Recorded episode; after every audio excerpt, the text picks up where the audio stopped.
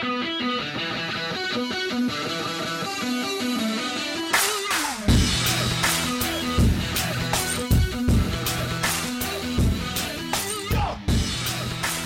right, what's up, guys? Welcome in to today's episode of the Southeast Hoops Podcast. It is Wednesday, July twenty-sixth, twenty seventeen, and a couple of topics on my mind for today, and now we're going to start talking about a three-point shooter in particular. But before we get to that, uh, I did put out a stat earlier on Twitter talking about, uh, you know, there's double-digit guys in the S E C that are returning that shot thirty-seven percent or greater from three last year on a, on a minimum of one hundred attempts.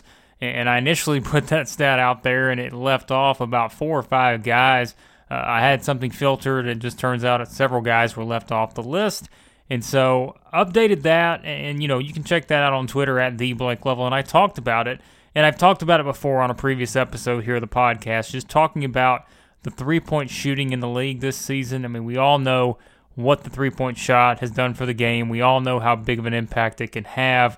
And when you look around the S E C, you know, a lot of teams have that kind of sharpshooter that you need, and I think everyone kind of realizes that now. If you can have one of those guys, you can certainly, you know, change the game in a hurry when you have a guy that can just sit there and knock down three-point shots on a consistent basis. And we're seeing more guards come into this league now, and forwards as well. You know, we're seeing big guys step out and be able to shoot the three uh, as well, but we're seeing more guards come in that just can, you know, have that, that multi-dimensional facet to them, to where not only can they penetrate, get in the lane, but they're able to knock down shots, and that's why you see those kind of players in a league like the S E C. Uh, but I want to talk specifically about one guy in particular who was not on that list, and the only reason is because he did not play in the S E C last year, and that is Egor Koulechov, who is going to be joining the Florida Gators this upcoming season, transferred from Rice. And, you know, I know there's a lot of people who aren't yet into their deep dive into the S E C and talking about research on all these teams. Uh, you guys know I'm crazy, and I do it year-round. But if you talk about Koulechov, the, you just simply have to see this kid play. And what I would suggest you do is, if you haven't seen this kid play, go to YouTube, find some highlights of him. And one thing I just want you to look at is just his jump shot in general. Uh, I said it on Twitter earlier, talking to a couple guys on there, and he just has the definition of a perfect, smooth jump shot. Like, he is the, the prototypical shooter, I guess you could say, in his ability to just knock down threes at such a rapid rate. And if you look back at his numbers at Rice, I mean, this kid just completely off the charts when we talk about the three-pointers. I mean, you go back to last season, he shot forty-seven percent from three on one hundred seventy-one attempts. Go back the year before, to the two thousand fifteen sixteen season, he shot forty-two percent on two hundred thirty-four attempts. I mean, that's just outstanding. I mean, really, to shoot that high of a number, like we said, last year and especially the year before that, uh, pretty incredible when you think about it, just being able uh, to shoot the ball like that, and, and that element that it brings. If you go back to last year, he made at least three three-pointers in eighteen games for Rice last season. It was a big part of, you know, Mike Rhodes being able to turn things around there before he left for V C U. Uh, and, and obviously, Koulechov now comes over to the Gators, and he is going to add an element that, that really makes Florida a dangerous team. And we've talked about that. You know, I've told you guys before, uh, Florida is certainly right there at the top of the S E C right now. I mean, they're they're right up there. When you talk about contenders, Florida is definitely up there because they have a roster that is just loaded with guys across the board, and we talked about it before. We've already mentioned the guard play they're going to have, the, the guys inside that are going to have. I mean, look at the guard play. Guys like Chris Gioza, Kayvon Allen, who's going to be an S E C Player of the Year candidate. You go inside, they get John Igbunu back, not until late January, but he's certainly someone that will make an impact once he returns. And then you have potential breakout guys there in Hayes, Stone, guys like that, who are really going to give Florida a boost. And we're not even talking about, you know, we haven't even really dived into yet, uh, you know, kind of the, the freshman class that he has there, which is a very, very good class. I mean, if you go twenty-four seven Sports, it's a top thirty class. He's got, you know, several guys who are going to probably step in, get some minutes right away. Uh, DeAndre Ballard, talk about Chase Johnson, Isaiah Stokes in there as well.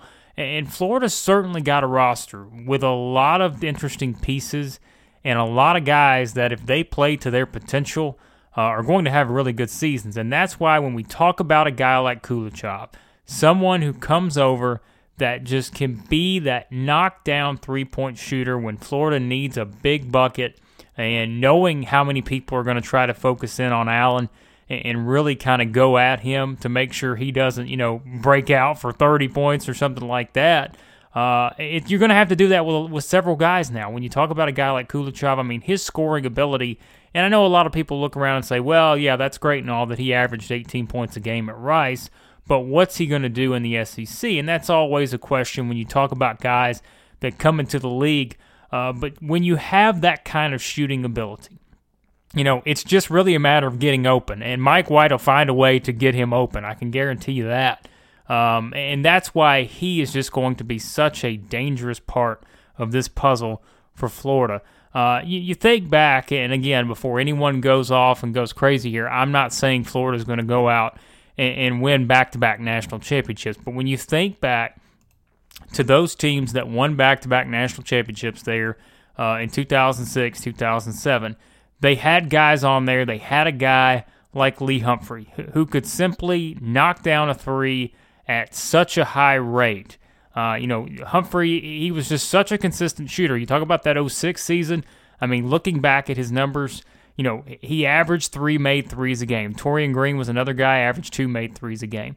They had those kind of guys that could make that kind of shot, um, and I think that adds such a dynamic element. When you feel like you have a lot of really good players elsewhere, when you, again, you have an S E C Player of the Year candidate, you have breakout guys in the front court, um, you just, you know what you're getting from those guys. And when you can add a shooter, a dynamic scorer like that, uh, it just adds even more depth to the Gators, and that's something that's really going to make them, again, a team that has that potential to be in the top ten, uh, to has a chance to, like I've said several times now, to challenge Kentucky for the regular season title, uh, because this is going to be a season where we continually talk about everyone else is stepping their game up. Uh, every team, it seems like, is getting better, maybe aside from a couple that, that have maybe lost too much to be able to go forward from where they were last year. Uh, but when you think about the level of improvement around the league in general, uh, Florida is one of those teams that, while people may look and say, well, there's no way they're going to be able to get to the Elite Eight again, you look at this roster, and I'm telling you, when you add a guy like Koulechov who can simply shoot the ball the way he can, uh, that is going to make Florida even tougher. And our, certainly, you, you think about the guys they lost, uh, but when they have coming back, it is really, really good. And I think that's why, you know, it's so impressive to me to see this kind of roster be built the way it is, because Mike White knows what he has there, and Florida's going to be a team to where, you know, if you can get Koulechov open, get him open shots, he can pretty much guarantee it's going to it's going to go in. I mean, that's his shooting percentage is, again, just excellent when you consider how many shots he's taken from outside and just being able to knock down threes like he can.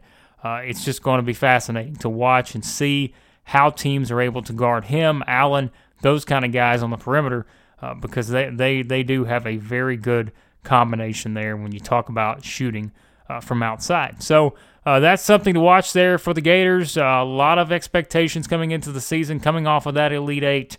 Uh, but look, it, it would be, you know, it'd be shocking to me if we get anything other uh, than Florida right up there at the top uh, as we hit March of next year. So, all right, let's move into the last topic for today, and we're going to go over the Vanderbilt non-conference schedule. And for those of you uh, who listen to the podcast and also listen to uh, Chris Lee's outstanding VandySports podcast, you'll know that we did this uh, in an episode yesterday.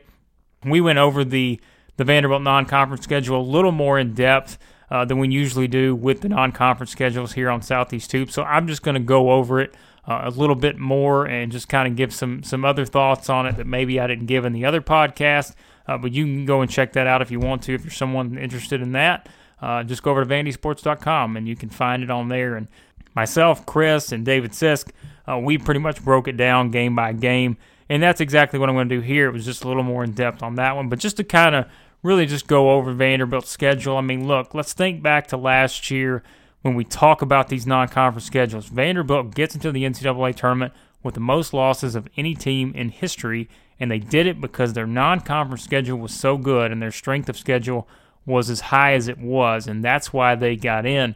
And I think you look at this year's schedule, And there's there's certainly some teams on here. When you talk about potential breakout teams and power conferences, there's a lot of those on here. You start the schedule starts off against Austin Peay. Matt Figger, a, a former S E C assistant, obviously at South Carolina, uh, was on that team last year that got to the Final Four. He's going to have a rebuilding job there at Austin Peay, uh, but we know they're going to try to play defense, and it's probably not going to happen right away in game number one. Uh, but I think eventually he's going to have himself a good fit there at Austin Peay. Uh, so moving on, then Vanderbilt has a very intriguing game at Belmont. And you think about this, we always talk about uh, games where power conference teams go on the road. Uh, they can't get home games and all that when we talk about mid-major teams against power conference teams. But Belmont's going to get one of those games here against Vanderbilt. And, you know, this was one, a series that was in place when Kevin Stallings was at Vanderbilt. Uh, himself, Rick Bird, very good friends. And so this was a series in place. Belmont does lose Evan Brads, who, you know, O V C Player of the Year. Uh, so that's going to be a bit of a knock there. But I think the Commodores, uh, you know, they're going to be in for a battle no matter what. Belmont's got a lot of good pieces coming back. And so uh, that's going to be a fun atmosphere. I mean, you know, I hope to be at that game. Obviously, location-wise, uh, you know, that's one I would love to be at because I just think that's going to be a fun atmosphere. And when you're playing a Rick Bird coach team, as I've said it many times before, you can never guarantee anything uh, because you know they're going to be well coached. You know they're going to shoot the three, and he's going to have a game plan in place to try to really give Vanderbilt some trouble there. So moving beyond that, uh, Vandy has U N C Asheville after that. Uh, and then uh, another fun team here coming to Nashville when you talk about the U S C Trojans coming in. And, you know, if you've listened to our Marching to Madness podcast, which, again, I would suggest you do if you're not already subscribed, uh, be sure to check that out because we talked a lot about U S C this offseason, and we're going to talk about them some more. But this is a preseason top ten team. When you think about everything they have coming back, uh, they are loaded. I mean, you know, all these guys coming back that average what they did, top four players are back. Uh, U S C is going to be very, very good, and that's going to be an interesting matchup ahead for the Commodores because, you know, Vanderbilt's still going to be kind of probably trying to figure out its front court situation in some instances, getting some of those freshman guys acclimated to the rotation, uh, and so that that's going to be a very tough challenge when you think about how good the Trojans will be. And then after that starts the uh, N I T preseason tip-off, and as we learned, Uh, yesterday, actually, Vanderbilt will play Virginia in the first game, and then they'll get the winner of Seton, or the winner loser of Seton Hall and Rhode Island. Uh, all three of those teams. I mean, look, Virginia, I think, may take a little bit of a step back this year. That doesn't necessarily mean they're going to be a bad team. I just think there there's some things they're going to have to figure out. We know what kind of style of play they're going to play, and that's always a difficult task for anyone on any level of college basketball to prepare for something like that. Uh, and then when you talk about Seton Hall and Rhode Island, I mean, this could be two teams. You talk about Seton Hall, probably a preseason top twenty-five team. Rhode Island will be one of the favorites in the A ten, if not the favorite. Uh, so they're both have a lot of important pieces coming back. Rhode Island's got E C. Matthews coming back, and Seton Hall has, you know, three players coming back that average fifteen points or more. So that's a bulk of the scoring in both of those games. Uh, you know, no matter who Vanderbilt gets after Virginia, uh, there's going to be some challenges there. And I think if Vanderbilt could somehow come out of that as the winner of that preseason tip-off, they will have earned it because these are three good teams.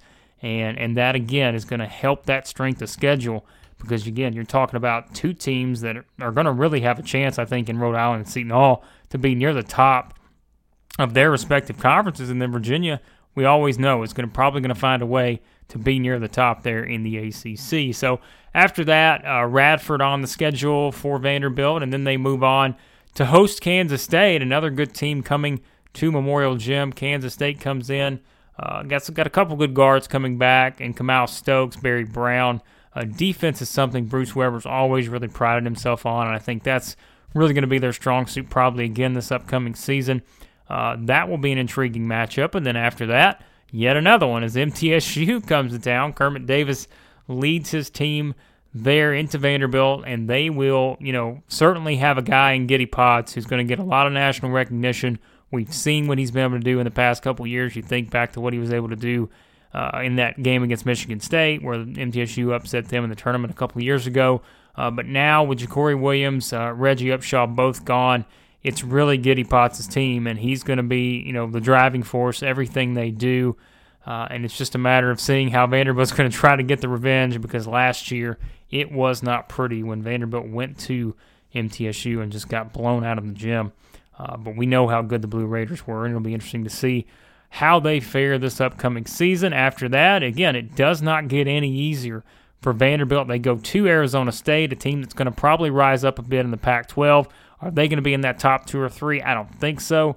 But when you talk about what he's got going on there, uh, he's definitely going to have a team that's going to be much improved. They were not very good defensively last year. Uh, I'm pretty sure, looking at the statistics, the worst power conference team in the country last year in terms of defensive field goal percentage. Uh, so that's something that you have to keep in mind, and that's definitely something uh, that Bobby Hurley is going to want to improve upon uh, this year there with Arizona State. And uh, after that, Vanderbilt's going to play Houston Baptist and then Alcorn State. Uh, and then we'll finish up their non-conference schedule against T C U, who also comes to Memorial Gym. I think if you're a Vanderbilt fan and you have season tickets this year, uh, boy, you, you've got a lot of good teams coming in here, and, and that's not even counting the teams in the S E C that we're playing here when we talk about teams like Kentucky, Florida, Alabama, uh, all coming to Nashville. So a really good home schedule uh, for the Commodores and Bryce Drew this year. T C U comes in. We all know what Jamie Dixon did in his first season, won the N I T. Uh, Vlad- Vladimir Brodziansky comes back, so he's going to be their top guy that they're going to kind of focus on. Uh, but they have pretty much, you know, all their top key pieces are back from that N I T championship team. So I would think at this point, T C U's a team that has N C double A tournament aspirations. And Jamie Dixon, again, I still think does not get enough credit for the job he did there in that first year uh, when people thought it was going to take a long time to kind of rebuild that team. Uh, but he was able to come in right away and get them playing their best basketball in March, you know, beating Kansas, going out, winning the N I T. Really did a really good job. So uh, that's Vanderbilt's non-conference schedule. Like I said, just kind of wanted to zoom through that again, even though we did the podcast uh, that I tweeted out there with Chris and David uh, yesterday. But, you know, like I said, it's just something where there's a lot of good power conference teams that have potential to kind of break out this year and take a big step forward. I mean, we talk about U S C, teams like Seton Hall, Rhode Island, um, T C U. I mean, those kind of teams have a chance to really kind of take, a again, a big step forward this year and have really good seasons. So uh, definitely going to be another challenging year when you talk about Vanderbilt's schedule. And there will be no nights off in the S E C, as we've talked about plenty here on the podcast. Uh, but definitely will be very few nights off when we talk about the non-conference schedule for the Commodores. So uh, thanks, as always, for listening to today's episode of the podcast. Be sure to subscribe to Southeast Hoops. You can do that by going to iTunes, search for Southeast Hoops. That way you can get every episode delivered as soon as they go up. As I've continued to say, we try to do this five days a week. Sometimes, you know, when I get podcast overload, like something like I did yesterday, you know, already doing two podcasts, that may not happen, but that is the goal. And also I am working on a pretty large expansion for southeast hoops dot com, which will be coming probably, again, I don't really have a time frame yet on when that will come out and when I'll kind of give more details on that, but we're really working hard trying to make this thing as big as we can to keep S E C basketball on the minds of everyone here as we go throughout the offseason and get prepared for the upcoming season. So thanks again for listening to the podcast, and we'll talk to you guys tomorrow.